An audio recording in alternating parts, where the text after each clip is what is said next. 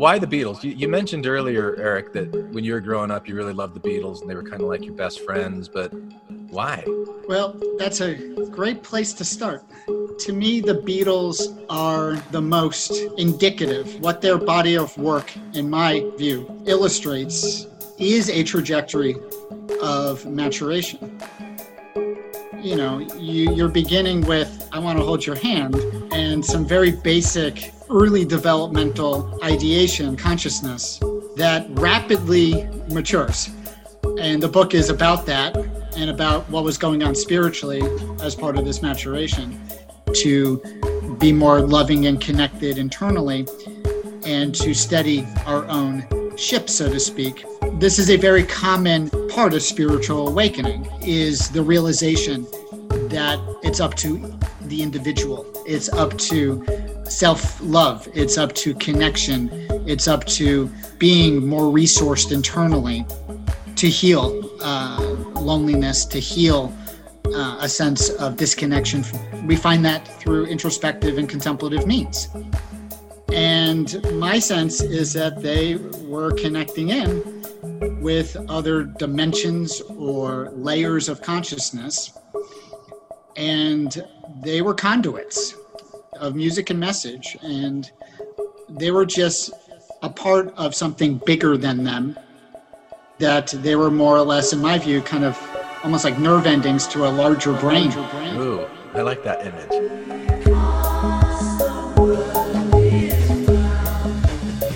Turn on your earbuds, relax, and listen to the spiritual dimension of the Beatles. All right. Welcome to the first episode of the spiritual dimension of the Beatles. I'm Glenn Ostlund, and you are? I'm Eric Meyers. And tonight we're going to introduce ourselves. We're going to tell you what this podcast is going to be about. So, who are we, Eric? You want to start? Who we're here because we? of you. We're, we are here because of You're you. going to blame it on me? Uh, yeah, yeah. So, so why don't you introduce yourself? Tell everybody like who you are, what your Hmm. background is. Just, just a real quick, quick and dirty. Yeah, my name's Eric Meyers, and um, I'm an astrologer and a counselor. And, um, you know, for as far as the Beatles go, um, it's been a lifelong love.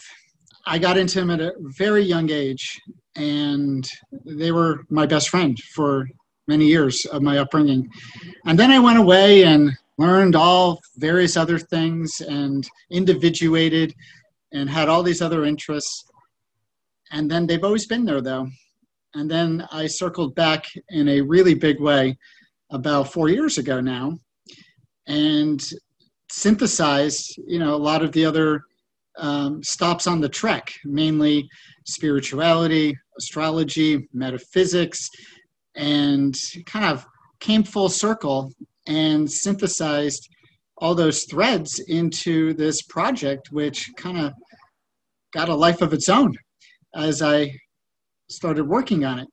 So I um, I've got a master's degree in what's called transpersonal counseling psychology from Naropa University in Boulder, Colorado, and uh, and I've been in the mental health field for many years. I I did that uh, prior to doing astrology full time, and so my background has been uh, counseling and then I've been pretty much full time with astrology now for a while, and um, and this Beatles direction is pretty new. I've written other books that were more philosophical, conceptual, just strictly astrological. Yeah. How many, how many books have you written? Uh, technically, I've written six, although the first one I'm not really promoting. That was kind of learning how to be a writer. Yeah. Um, so I promote in, you know, five of them. And you were starting to write another book on astrology about three years ago and said, ah, what if I wrote about the Beatles? Well, that's what happened. Is I actually wrote about eighty percent of this other book called Seasons of the Moon, Hmm. which is mainly about what's called the progressed moon, and looking at it in various different ways, especially uh, through declination, and very exciting material and stuff I I love and have worked into my practice for years, and it's extremely compelling and resonant. But while I was writing that book, I I had a moment where I needed to find a chart example. So I went to my database and looked at all the people in my database. I saw Paul McCartney's chart. So I'm like, okay, maybe I'll use him for an example. And then I was looking at McCartney's chart, and uh, it happened real quick. It was like the surreal moment where I had the proverbial epiphany. Hmm. It was like, boom, I need to write a book on the Beatles. And so I'm like, yeah, you know, let me refamiliarize myself with their charts. So I got up the other Beatles charts and I started to look at it all and I started to get some uh, neural activity forming all these ideas and connections. And before you knew it, after about 15, 20 minutes of just casually looking, I was totally committed. I'm like, I think I need to start it right now. So I put the other book aside, and that day I began working on what's now the spiritual dimension of the Beatles. Before it was called the astrology of the Beatles, but then I decided to rewrite the thing to be more accessible to both a mainstream audience and an astrology audience, and that's Mhm. why it's taken so long. Um, so I just knew, I just knew I had to do it. It just spoke to me, and now I have this other book that will be pretty easy to complete because I, I wrote eighty percent of it. Yeah. So the spiritual dimension of the Beatles, it's not available yet. We're No. doing the podcast kind of preparatory to when you're going to release the book, probably in early 2021. Is that right? I'm thinking I'm doing the editing now as we're recording here close to September, and that's going to be in the next few months, and uh, and then hopefully release it. Uh, I'm thinking February next Yeah. year. Cool.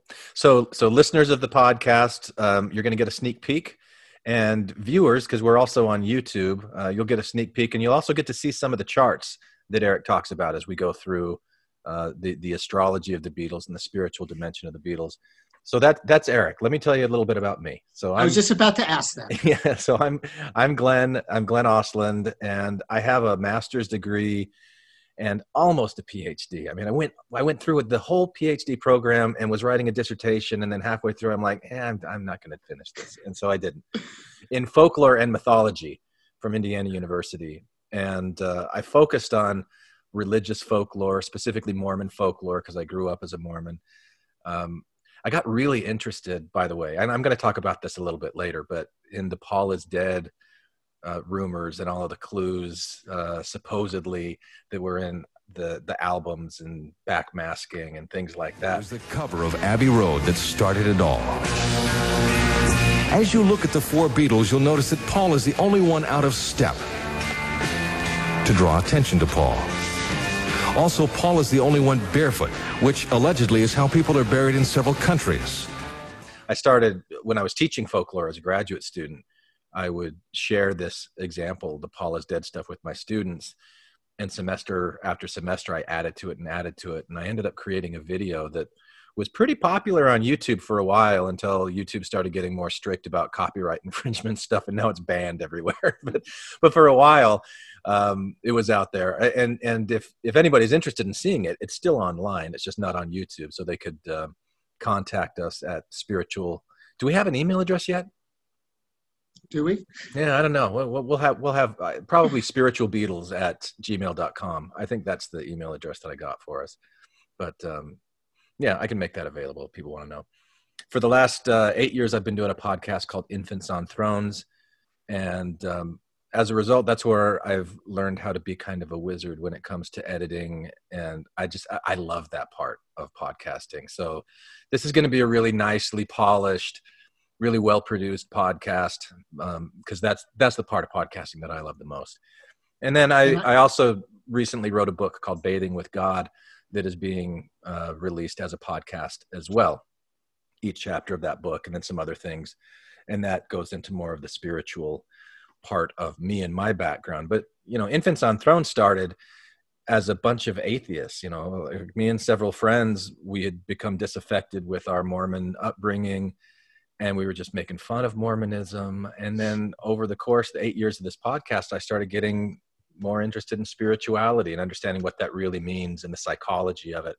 I, I don't really know much about astrology, but I met Eric about a year and a half ago from a mutual friend, and um, we both share this this interest in the Beatles in common. So we've come together to create this podcast. But but Right now. right come together. We did it over over the internet. Um, so uh, why the beatles? You, you mentioned earlier eric that when you were growing up you really loved the beatles and they were kind of like your best friends but like why? Why, why not uh, the doors? Or uh, the rolling stones or you know elo Well, that's a great place to start. And um, I would say that to me, the Beatles are the most iconic, universal, famous.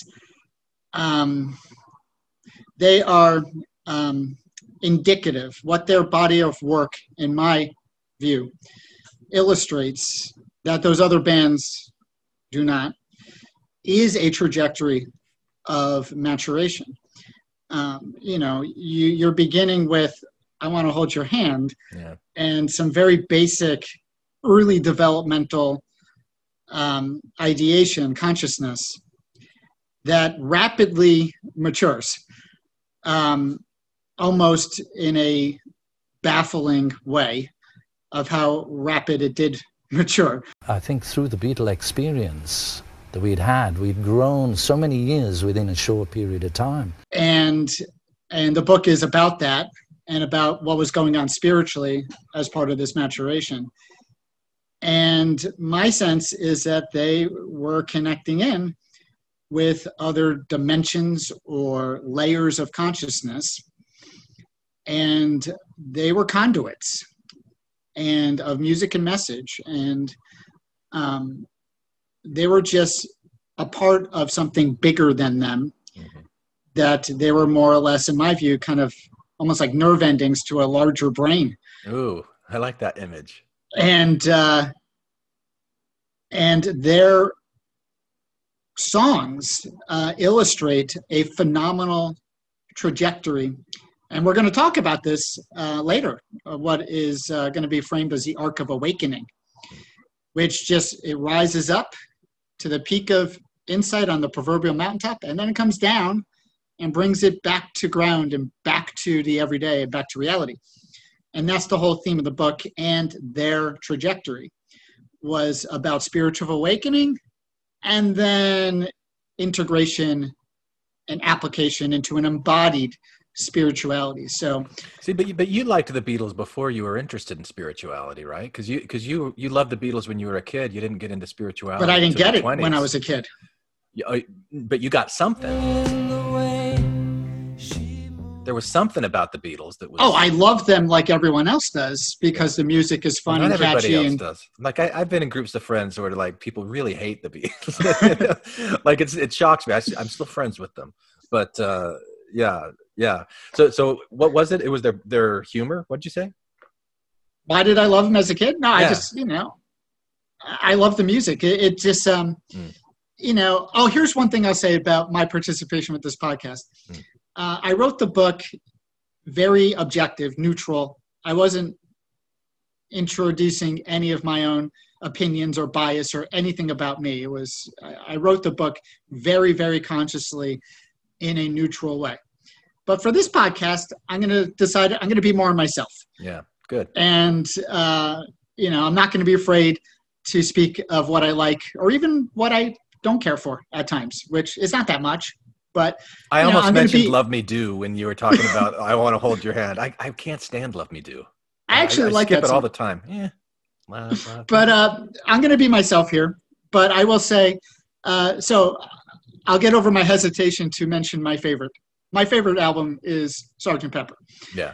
so when i was a little kid i was born in uh, 1971 and so my parents uh, already had the beatles albums. So this is the original sergeant pepper. And it's you know kind of rough. It's uh, you know over 50 years old. Wow. but it's the original one that my parents bought um, back in the 60s and so this actual album and some of us of course remember record players Yeah. uh, which aren't used that frequently today but um, that's what i did is I pulled the thing out and I played this actual record, you know, over and over, this actual one. And it was, uh, it just spoke to me, uh, particularly uh, the songs uh, Being for the Benefit of Mr. Kite For the benefit of Mr. Kite. And Lucy in the Sky with Diamonds. were the two songs that kind of spoke to me most. And I didn't realize why until I wrote this book. And those two songs um, have a spiritual dimension that's part of them that I don't want to give it all away, but it's pretty mind blowing and even has a lot of metaphysical uh, correlations. That something was speaking to me, um, maybe some kind of connection with this music um, that wasn't ripe when I was young, but then it did become ripe now that I'm middle aged, and uh, and here we are, forty something years later. Yeah. I finally understand it, but um, it was just so resonant for me. And then the other albums came in later, um, and uh, my parents had a few albums, and then I bought the rest of them on my own, you know, and just was a huge Beatles fan, you know, before being a teenager. Well, she was just 17. You know what I mean? So, Glenn, let me ask you about your interest in the Beatles. Well, Uh, tell us, Eric. yeah.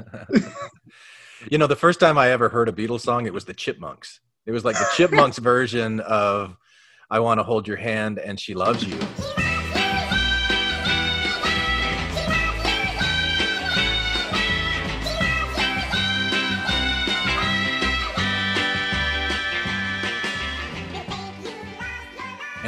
I just loved it. I, I listened to that over, and I was probably four years old or three years, you know, something uh, like like you were. And I was born in 1972, so I'm a little bit younger than you are, um, but we're we're kind of old guys um, when it comes to that. Um, anyway, uh, w- when I was uh, a freshman in high school, I ran for freshman class president, and I, this is really embarrassing, but I, I took Twist and Shout and I did so shake it up Aztecs now because that was our high school mascot. Vote for me. And come on, come on, come on. I didn't win. It was really embarrassing. It was also after Ferris Bueller had come out, and so you know that Uh-huh. song was kind of popular. Yeah. Um, when when I was a, a junior, I I uh, uh, auditioned to be the mascot, the school mascot, which was an Aztec, uh, an Aztec that had like a big head that I put over my head, and so I did kind of like a lip sync to "You Know My Name, Look Up the Number," which nobody really knew. But you know, there's that that thing at the end that goes, "Hey, uh, hey, hey, hey, go ho, ho, Yeah. uh," and I thought that would be pretty good once I put the Aztec head on and, and did it. And I did get that, so I got to be the mascot. And that was pretty fun. And um, yeah, I mentioned the Paul is Dead stuff. I got interested in that and um, created this video. And I, I don't, I just always, I've always loved the Beatles. I've always connected with them. I think my first favorite song of the Beatles themselves, not the Chipmunks, was um, uh, "Got to Get You Into My Life." I just, I just loved it. Just thought it was great. So, yeah, that that's my thing with the Beatles. And in in every group of friends, I've always been the the biggest Beatles fan and known the most Beatles trivia. But I don't think I compare to you, Eric. I think you kick my ass when it comes to like what you know Well, about the Beatles compared to. What I mean, know. what I did for this book project is, um, you know, prior to this, I, in my life, I love you more. Um, but prior in my life, I, um, I did read a few Beatles books over the years. I've always been interested. I, I, I read bios on Lennon. I read uh, some book called Ticket to Ride and a few others. Yeah. Um, just to get more of the background detail. Um, I, I read about 40, maybe 50 Beatles books in for this writing project. Um, so what I brought to it was 40 plus years of Beatles fandom, then all of this astrological research, which has been pretty obsessive, and then reading all these Beatles books that are just sitting right there on that chair over there um, for this, you know, just to be up on the literature uh, for uh, the writing of this book. You know, um, Did, I did you wanted to be Tuned In? maximally. Go ahead. Did you read read uh, Tuned In by Mark Lewisohn? Oh yeah, yeah. Lewisohn That is, is amazing. yeah. He's pretty much the number one uh, scholar Yeah. of, of Beatles uh, areas. He's a uh, widely respected, and so I pretty much read everything Lewisohn uh, Mm. came out with, and many many other books. I, I wanted to be up on the literature Yeah. if I was going to write a book on the Beatles. Right. Um, so those are the three streams: my own fandom, the astrology, and the literature. Yeah. So so so talk about astrology a little bit because you know I'm I'm an astrology novice. I have my own kind of idea of what it is. I I, I think well, I'll I'll talk about my my uh, relationship with astrology in a minute. Let's hear yours. Let, let, let, let's get an overview of what astrology Yeah, you know, um, I was an enormous skeptic. is. hmm Um, in fact, uh, when I was young, I was real into science and psychology, and I went through, you know, quite an atheist phase. Um, I was a very passionate skeptic, and I wanted to argue with with anyone into astrology uh, for many years. Um, and then in my early to mid 20s, I went through quite a process of um, transformation. Um, a lot of uh, people and events and ideas uh, came into my life. And I went through uh, a revolution that opened me up. Um, You're are you dropping smiling so 'cause many. you You are want make dropping. You know, you're dropping so many Beatles titles. You're like, when I was younger, so much. it's all today. unintentional. It's you know, it's, it's funny because since I've been writing this book, which um, the ad epiphany was was um, right around um New Year's of 16 going into 17, Mm. and so about three and a half years ago.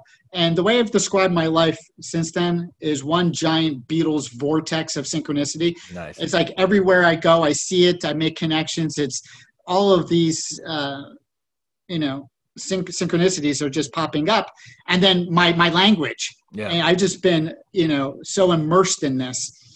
Obsessively uh, for for a few years. Um, so anyway, what am I talking about? The I uh, you said revolution. Oh, yeah. and that's what that's through- what did it for me. yeah, I went through my own revolution in my mid twenties. Yeah. and uh, I became much more open to the metaphysical. I dropped out of a mainstream psychology program, and I went to Naropa to study transpersonal psychology, which is basically spiritual psychology. And then immediately I got into astrology because I was already blown open uh, prior to that for a few years. So I'm like, okay, let's see what that's about. And then I started to study it, and it started to speak to me in a really, really big way. But the way it spoke to me, I found, was slightly different than the way that it's generally discussed in and packaged in the mainstream.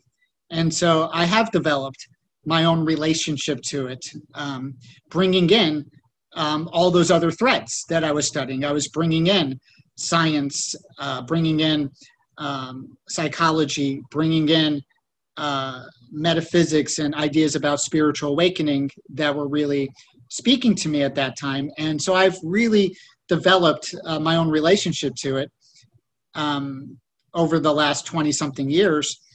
Um, so in some ways, it was helpful that I went away and was skeptical and and learned all these other things, um, so I can bring that kind of back, and also to bring that back to the Beatles. So this project for me has almost been like a a homecoming, a reunion, which is a theme of a book actually, Yeah. um, of a sense of reunion, which I'll let hanging and I'll explain at some other show. Um, but that's what it's been for me with my early home life, with my family. You know, my my parents gave me this when I was home uh, at Thanksgiving uh, because they know how much it meant to me, and and so the roots, which is the theme of the Beatles, uh, they have a Cancer Sun for their group chart, um, and I'm a Cancer Sun myself, and the uh, the focus on uh, early childhood, family, um, getting back in touch with our roots is a theme of the Beatles, and for me too. And so I, I have just found a lot of resonance with their story and what their message is about. So, so can, can you tell me what is astrology? Just like, like as if I don't know anything at all. You, you got Well- you got to keep it simple. the, the thing about it is that it's not one thing. There's so many different uh, perspectives, so many different uses. Um, you know, technically, astrology is what's going on, you know, in the sky. You know, you've got astronomy, and astrology would be, um, you know, based on that. You think of astronomy being more left brain, the facts and figures are what's going on, and astrology would be more the right brain the subjective, personal, spiritual meaning of your relationship to the cosmos um, around us. And so, you know, people might look at it as a symbolic system. Uh, I look at it as that, but also I think it's an energetic system. I think we have an actual relationship to the sun and to the moon and to these other planets. I don't think it's just symbols on a page. Um, I feel differently when I'm in the sunshine in the middle of summer than in the darkness in the middle of winter. There's a different energetic quality to the seasons, to the energies of these planets.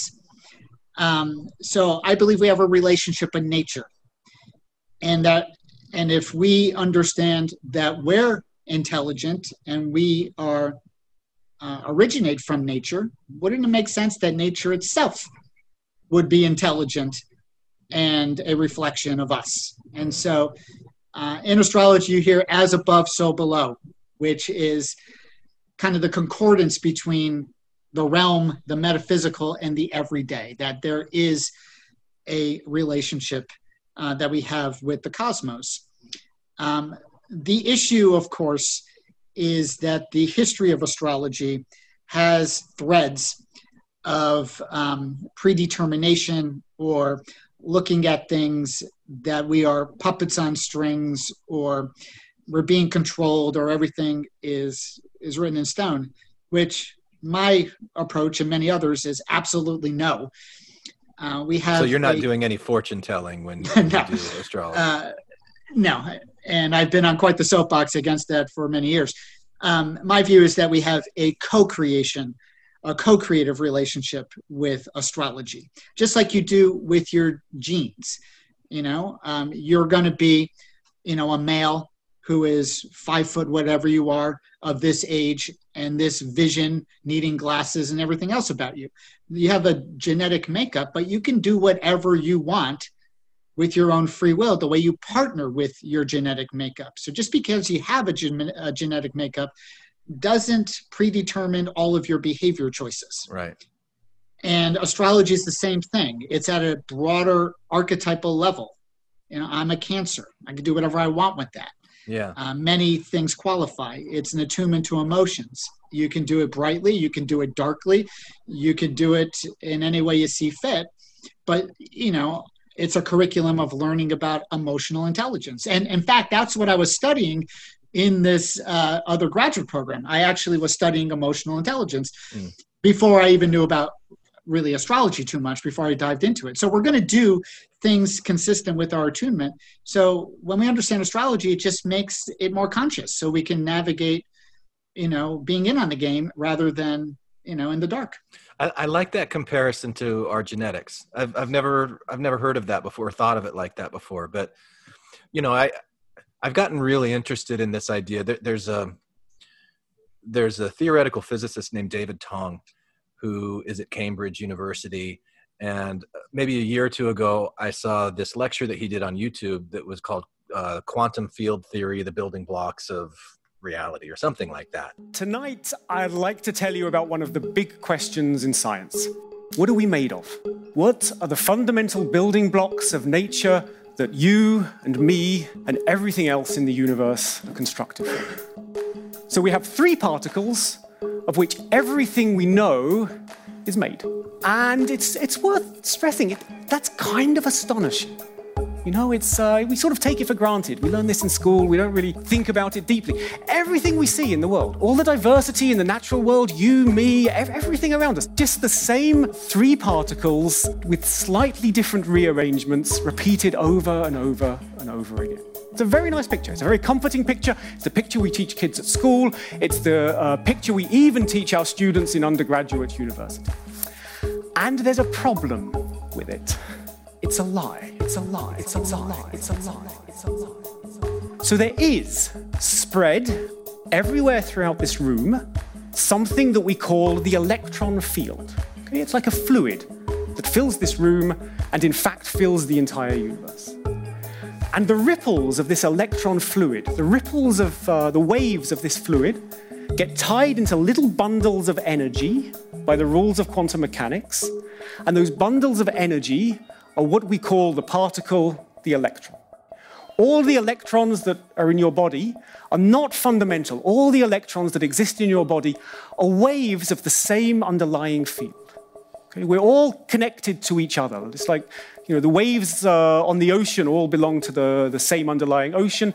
Uh, the electrons in your body are the ripples of the same field as the electrons in the same field as the, same field as the electrons in my body. And and he talked about how every electron every quark every bit of energy that's in our body we're taught that it's these separate little things that spin around a, a nucleus but actually it's part of one energy field. Every electron in my body is connected to every electron in your body and everywhere in the universe. So so that's this scientist that's saying this is what our best peer reviewed science is telling us about the nature of reality. It's energy. We're all connected to each other. And and so if you're talking about genetics we're talking about dna th- these are little bundles of energy that are inside of our body that have been arranged in certain ways to give um, i don't know how, how, how would you say it um, your genetic predispositions? But i like the way that you said it. It doesn't mean that it's predetermining how you're going to behave. It just kind of gives you like this range of possible It's behaviors or responses or yeah attunement to the environment around you. Yeah. so so that's that's this energy that we each have inside of our bodies but there's also all this energy in the the fabric of the cosmos around us. And so if you're looking at astrology of like what where was i born at what time and what day where were the planets at this point i heard alan watts. I, i'm a big fan of alan watts. And i heard him say once that astrology was kind of like the, the blueprint of who you are as an expression of the universe. Yeah, yeah, I like that. Because if you think about uh, the analogy that um, I use often, as many other people do too, certainly not new to me, is the acorn uh, grows into the full-grown tree, Mhm. and and that's a metaphor for spiritual awakening, and that runs throughout the book, the spiritual dimension of the Beatles, and nature is intelligent. There is the acorn has within it um, an intelligence of how it might grow into the tree. It doesn't grow into, you know, a carrot. Uh, it doesn't grow into a human. It has a certain unfolding right and a certain kind of intelligence about it. And so I believe nature is intelligent yeah and um, and astrology reveals that intelligence and so we're partnering with something that is intelligent and so our spiritual awakening our path the most uh, conscious and mature version of our charts um, you can look at as almost like that blueprint yeah whether or not we grow into it is undetermined. That's our hand that we play. So the analogy I use all the time is astrology is analogous to the car, Mm. and you're the driver, and you're going to drive the car skillfully or not, maturely or not. The car doesn't indicate how it's going to be driven. And so part of the legacy of astrology, the way that I've seen it discussed and used, is that everything is found on the chart. And that is a depiction of what will happen and when will, it will happen. And we more or less go along. And astrology will tell us you know what's ahead. That's the way many people use it. I disagree profoundly. I think that we can sabotage the soul intentions. I think any person has free will; they can choose to commit suicide if they want. And so, in many types of astrology, people look to the chart for the answers of how the drive is going to go. And uh, my view is it's up to the chart owner. It's up to the driver how it goes. The answers are not found on the chart. The questions are found on the chart. And it's up to us to co create and live consciously and get the outcomes that we would like to see. Yeah. Um, now, this also parallels uh, the message of the Beatles, um, is that the early catalog um, was all about trying to attain external guidance, support, love, affection from something outside. That's where the answers are for loneliness. I'm going to receive love. I'm going to receive uh, connection. Um, I'm going to have these positive experiences um, by my connection with what's outside of me.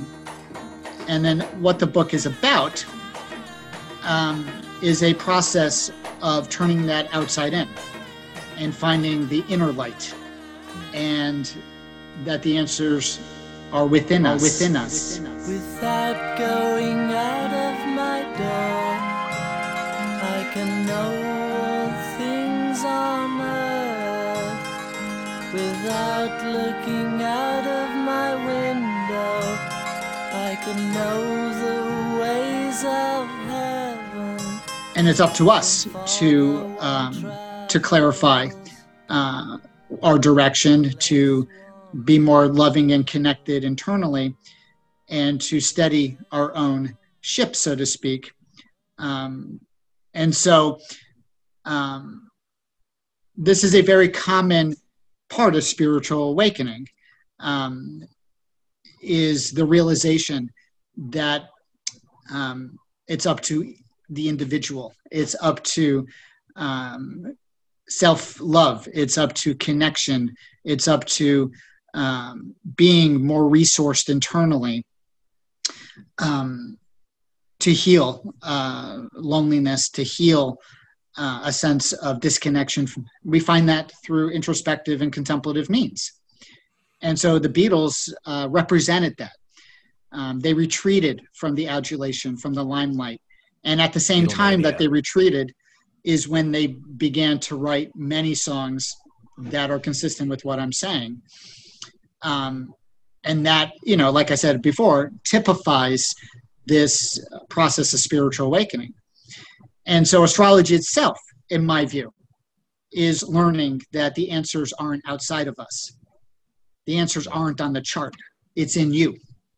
It's up to you and and and yet the chart does show like this trajectory like you talked about this arc of awakening before and i know Yeah. you know we're not going to get into it a lot right here but the thing one of the things that i'm really excited about um, doing this podcast with you eric is is learning more about astrology and and especially learning more about the relationship between the beatles and their work and what that map that blueprint of their astrology individually their astro- combined astrology as a group what that was saying how that that lines up with what you're talking about here with with going from um, immaturity like spiritual immaturity to spiritual maturity um, where do you see that in their astrology? And i know that's really what your your book is about how it maps onto it.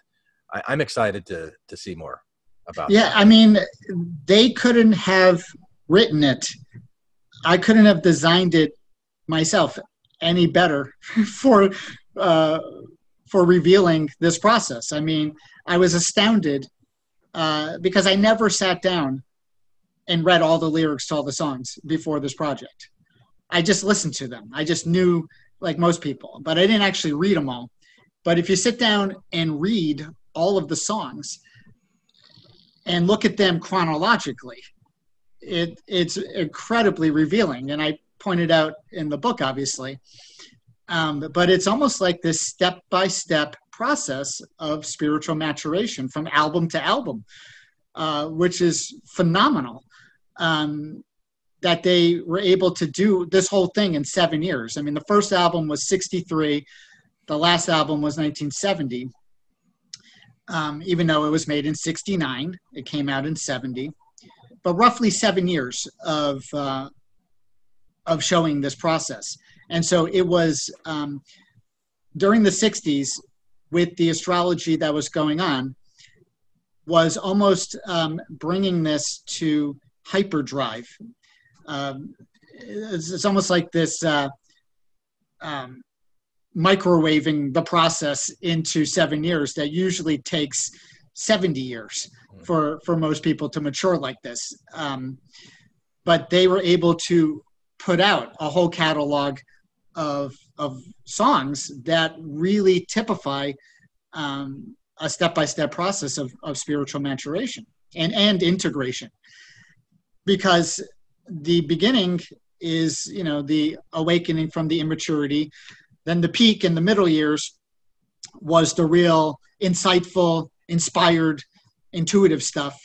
And then in the late years is the application back to the everyday um, how do we exist in an embodied spirituality dealing with business issues or relationships or john getting divorced or other things of the real world um, is the integration. So one of the criticisms of uh, people who talk about spirituality is oh you know it's a flight into light the new agey stuff. It's you know we're not here to just you know fly away and go on flights of intuitive fancy. We're here to be on the ground. Absolutely. That is the point of the book. It's about raising consciousness and integrating it back into reality.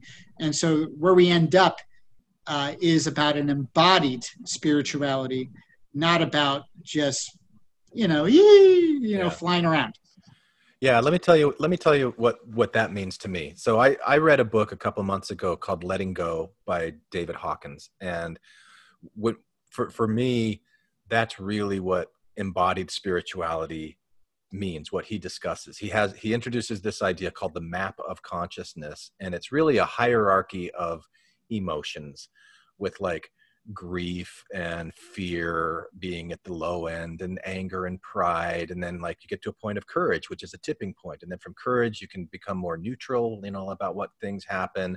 Um, you can become more um, joyful and ultimately unconditionally loving.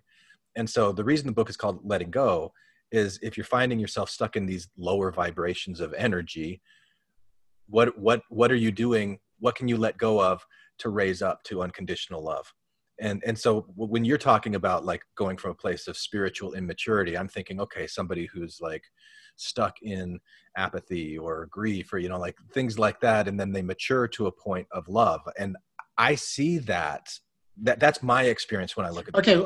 i want well first one comment yeah. is uh, probably uh, let it be was taken so you had to use that let it go. Yeah yeah definitely. Totally let it be yeah Let it be. yeah ab- But the other- absolutely yeah. I do want to make a really important point. Yeah. Is when we talk about things that are less mature hmm um, that in no way is a judgment. Hmm it's it's not looking at that as being negative. Right. I, I say this to clients pretty much every single day of my life, and I've had for decades, is that it's totally fine and beautiful, and the way it's set up to begin less mature, just like you begin as a infant and toddler, and there's a developmental process. Yeah. And so, um, you know, what I find all the time with my client work is people who have the ideation i should have known better i should have Yeah. been more mature and i'm like no that's like saying to a five year old you should be running a corporation by now. Mhm. no you don't need to run a corporation when you're five years old. You need to be five years old. And so there's no judgment that less developed or mature is less favorable or negative. Um, it's just more the acorn before it grows into the tree. And it's totally beautiful to be Yeah. less developed and immature. It's but we are in a process of maturation, just like you know we grow up into adults. Yeah. And and when when I think about spiritual maturity, I, I think about like really for myself, if if there's something saying, "Oh, I should have been this," or "I should have done this," that that to me is an expression of like grief or or shame or or something like that. Regret. Where, where yeah, regret. Where I could reframe that to say, "Oh, I really learned this from that experience, and I'm very grateful for it." And and it it's taken me a, a long time in my life to be able to look at things that way and go okay i'm gonna i'm gonna figure out how to find the gratitude in this and really love unconditionally everything that's happened to me in my life and everybody around instead of judging it as being this Exactly. negative awful thing that's holding me down and holding me back um, but and and i i love that acorn to uh, a, a, what is it an oak tree analogy that, that Whatever that type give? of tree, doesn't yeah, matter. grow, growing from the seed to the tree to um, that that progression and um, yeah and that's the message i have too is Yeah. that um, is acceptance love Yeah. compassion forgiveness ownership is that it's set up that we're going to be less mature Yeah. And so to accept that and even love it rather than judge it or try to get away from it is Yeah. my message. And and i believe you know it's one of the threads of the beatles book too is that reunion with love with self not looking outside for it but finding it within was the trajectory that they um, represented. And and that's consistent with this idea and and the reason I brought that up, you were talking about kind of like the airy fairy new agey stuff, which I don't I don't want to judge that either. But I be, because of my nature, I couldn't get into spirituality that was just that. Like there's got to be some kind of practical, everyday benefit, and that's what I found in that letting go book. Um, that oh, I understand how this could have a practical impact in my life. It's Yeah, and- rational. And to to bring in a little astrology on it for a minute is that the different planetary energies um, convey different facets around our spiritual connection. Mm. uh, for instance neptune would be the planet that's most new agey about you know it's unconditional love and compassion and dreams and you know meditation and things that are uplifting or more transcendent. That's part of spirituality. But so is Pluto, and Pluto has to do with psychology, shadow work, deepening into the underworld, and doing deep soul cleansing processes for catharsis and release. Yeah. That's important too. Um, you also have Uranus, which uh, correlates with astrology itself and having a conceptual overview of things that are metaphysical. Then you've got Saturn, which is more about tangible things the when the rubber meets the road how we apply it uh, to the everyday um, pragmatically. That's relevant and jupiter is about philosophy and spiritual direction and that's part of it too. So very often uh, people look at one of these things but i promote a more holistic embrace that all of those are part of spirituality Yeah. uh, in different ways Yeah, and and I think it's worth noting as we're kind of talking about skepticism and spirituality together that the Beatles were quite spiritual themselves. Yeah, let's talk about that. Yeah. Um, is that one of my inhibitions about doing all of this is running into a lot of um, blowback from people who may not agree with um, with spirituality, um, and saying that this is you know putting on uh, another layer that wasn't actually there, or something along those lines but it was there and they were very very consciously and actively promoting spirituality in fact of course they went to india Yeah. and were the major um, media um, you know kind of phenomena that was promoting uh, spirituality into the collective consciousness in the late 60s um, blatantly overtly spiritual now many songs too you know are uh, very clearly um, having a spiritual message that is within there. Um, within them and without them. Time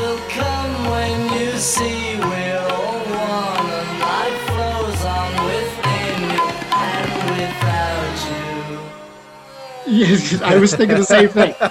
You and I are going to get in trouble a lot with. Uh, uh, we're not going to get away with anything.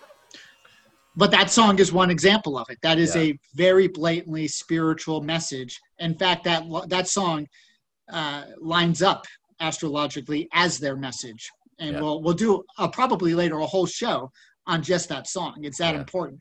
And and I'll say for me personally, it's I, I talk about that song as a Rorschach test in Mm. in the book because it will reflect your own consciousness. When I was a kid and I didn't get spirituality, and I listened to Sergeant Pepper, Yeah. I would skip it. I would Yeah. turn the record over to, to to side two and skip the first song because I didn't like that song. Yeah. And now I would put that song in my top 10 Yeah. of Beatles songs I love. And we're talking over 200 songs. I mean, that's the transformation I've, I've been through and many other people.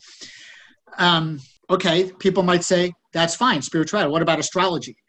Uh, the Beatles really didn't do much with astrology. Well, actually, they did. Um, the Beatles had an in house astrologer in the Apple location that they hired as part of their staff. Um, now, I read an article that said that John didn't like the advice the astrologer gave him and, and fired him.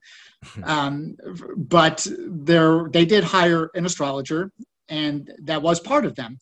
And uh, George was the most immersed in the subject matter.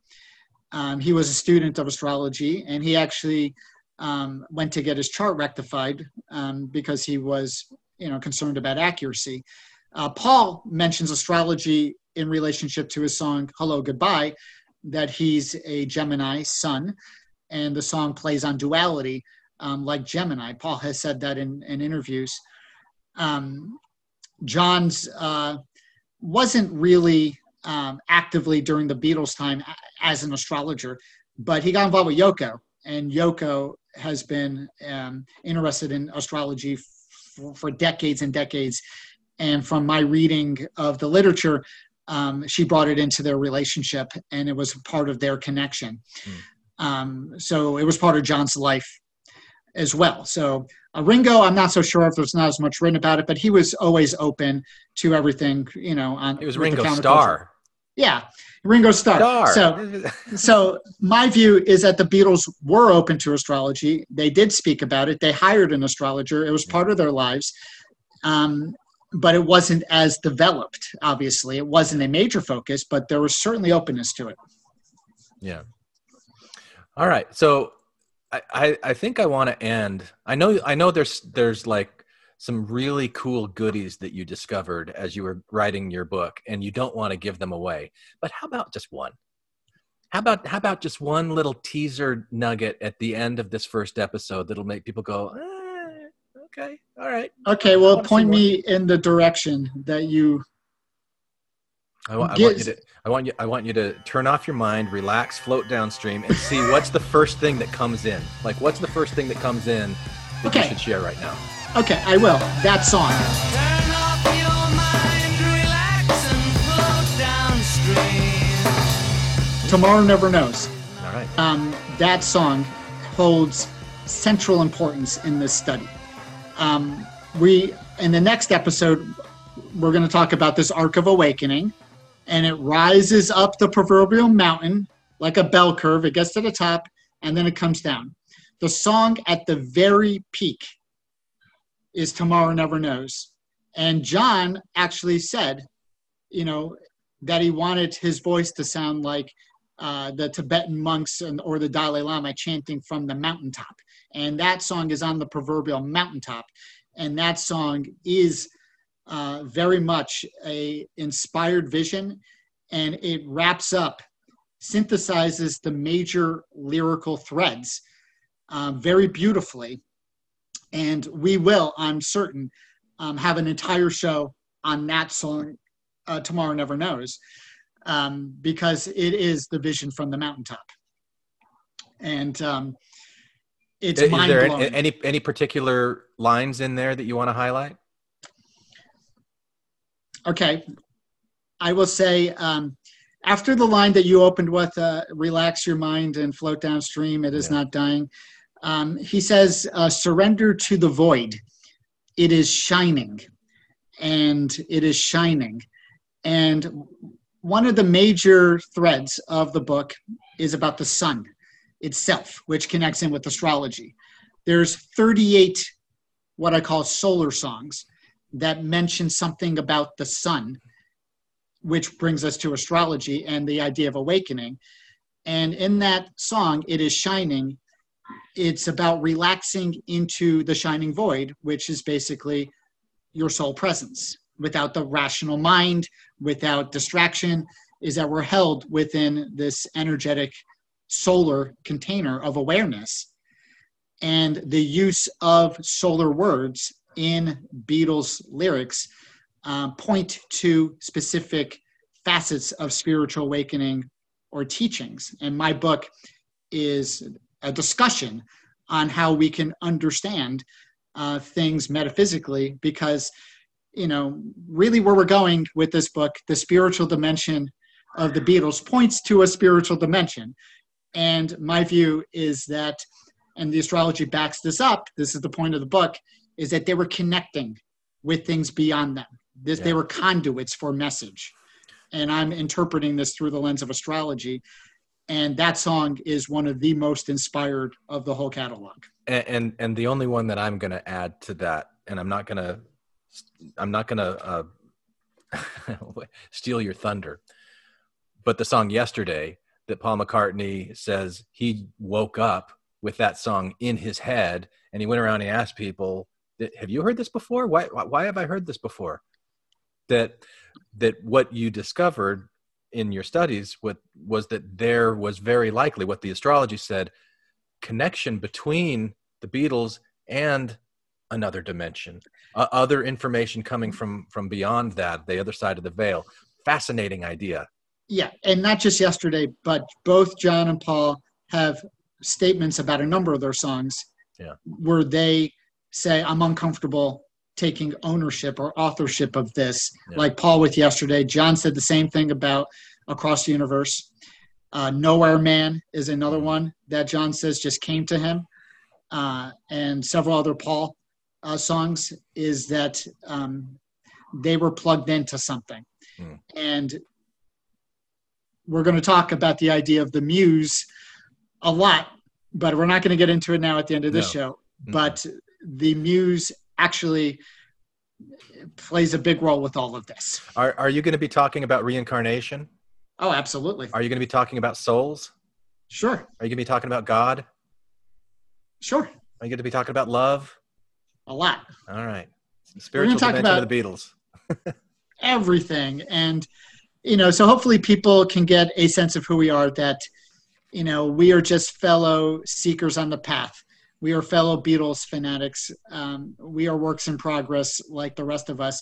And we're just kind of figuring things out um, from the lens of perception that we have.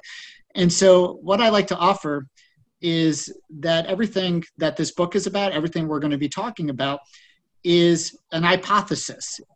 It's not given to say this is the way it is. Yeah. It's saying, oh my goodness, these questions emerge when we look at the astrology. What do you think? Yeah. And so the spirit of the book is is very much offering possibilities Yeah. rather than declarations. I'm glad I'm glad you said that because that's generally just how I approach life. You know that all I have to ever offer anybody is just my perspective of things, which no one else has. But I but I can't I can't then go well my perspective is the way that things are. No, this is how I see things. These are the questions that I ask, um, and I know that's what you're doing too. And you've got this wealth of experience and this really interesting take from from from who you are and what you do. Um, it's going to be really a fun ride. Thank you, Glenn, and thank you for partnering with me with this and doing all of the technical wizardry Mm. that you do because I'm not that uh, adept at those things. yeah. Uh, so thank you, and I'm Cool. really looking forward to how this is going to unfold. We're going to have fun, and um, and here's to that. All right. Cool. We were talking